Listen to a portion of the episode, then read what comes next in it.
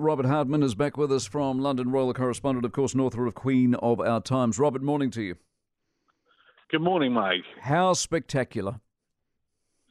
Uh, I've never seen a day like it. I mean, it, it was it was spectacular in many parts. I mean, effectively, what we had today was two state funerals. Uh, this was such a an extraordinary reign that we said goodbye to uh, Elizabeth II at Westminster Abbey. There was then uh, a, a, a, procession right through London, and then the uh, hearse took the coffin down to Windsor, where there was another uh, packed service at St George's Chapel.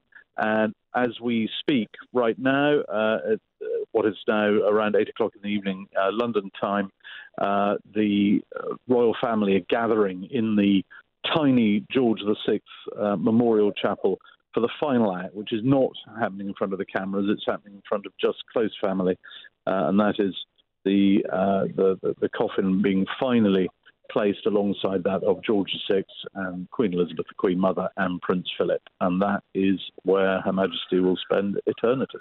Did it feel like everything stopped in Britain? It did. I mean, it really felt as though um, I, I can't remember a day like it. I mean, I've covered previous royal funerals. I've covered royal weddings and, and the high days and holidays. Um, it it was of a different order of magnitude today. Uh, it, it, was a bank holiday, and you just had a sense, uh, really, that across the country, people were just sitting down.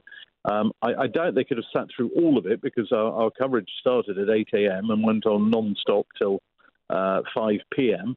Uh, and that was uh, and, and, and and obviously highlights are now underway. But I mean, there was there was so much to take in, but um, there were there were uh, just these sort of extraordinary snapshot moments that just popped up all through the day. I mean, whether it was uh, whether it was it was just the sight of, uh, of, of the greatest assembly of world leaders I think we've, we've, ever had in this country, or maybe it was the sight of the Queen's corgis making an appearance at Windsor, or the sight of the Long Walk at Windsor, the great three-mile oak-lined avenue uh, running through the park, absolutely crammed with people.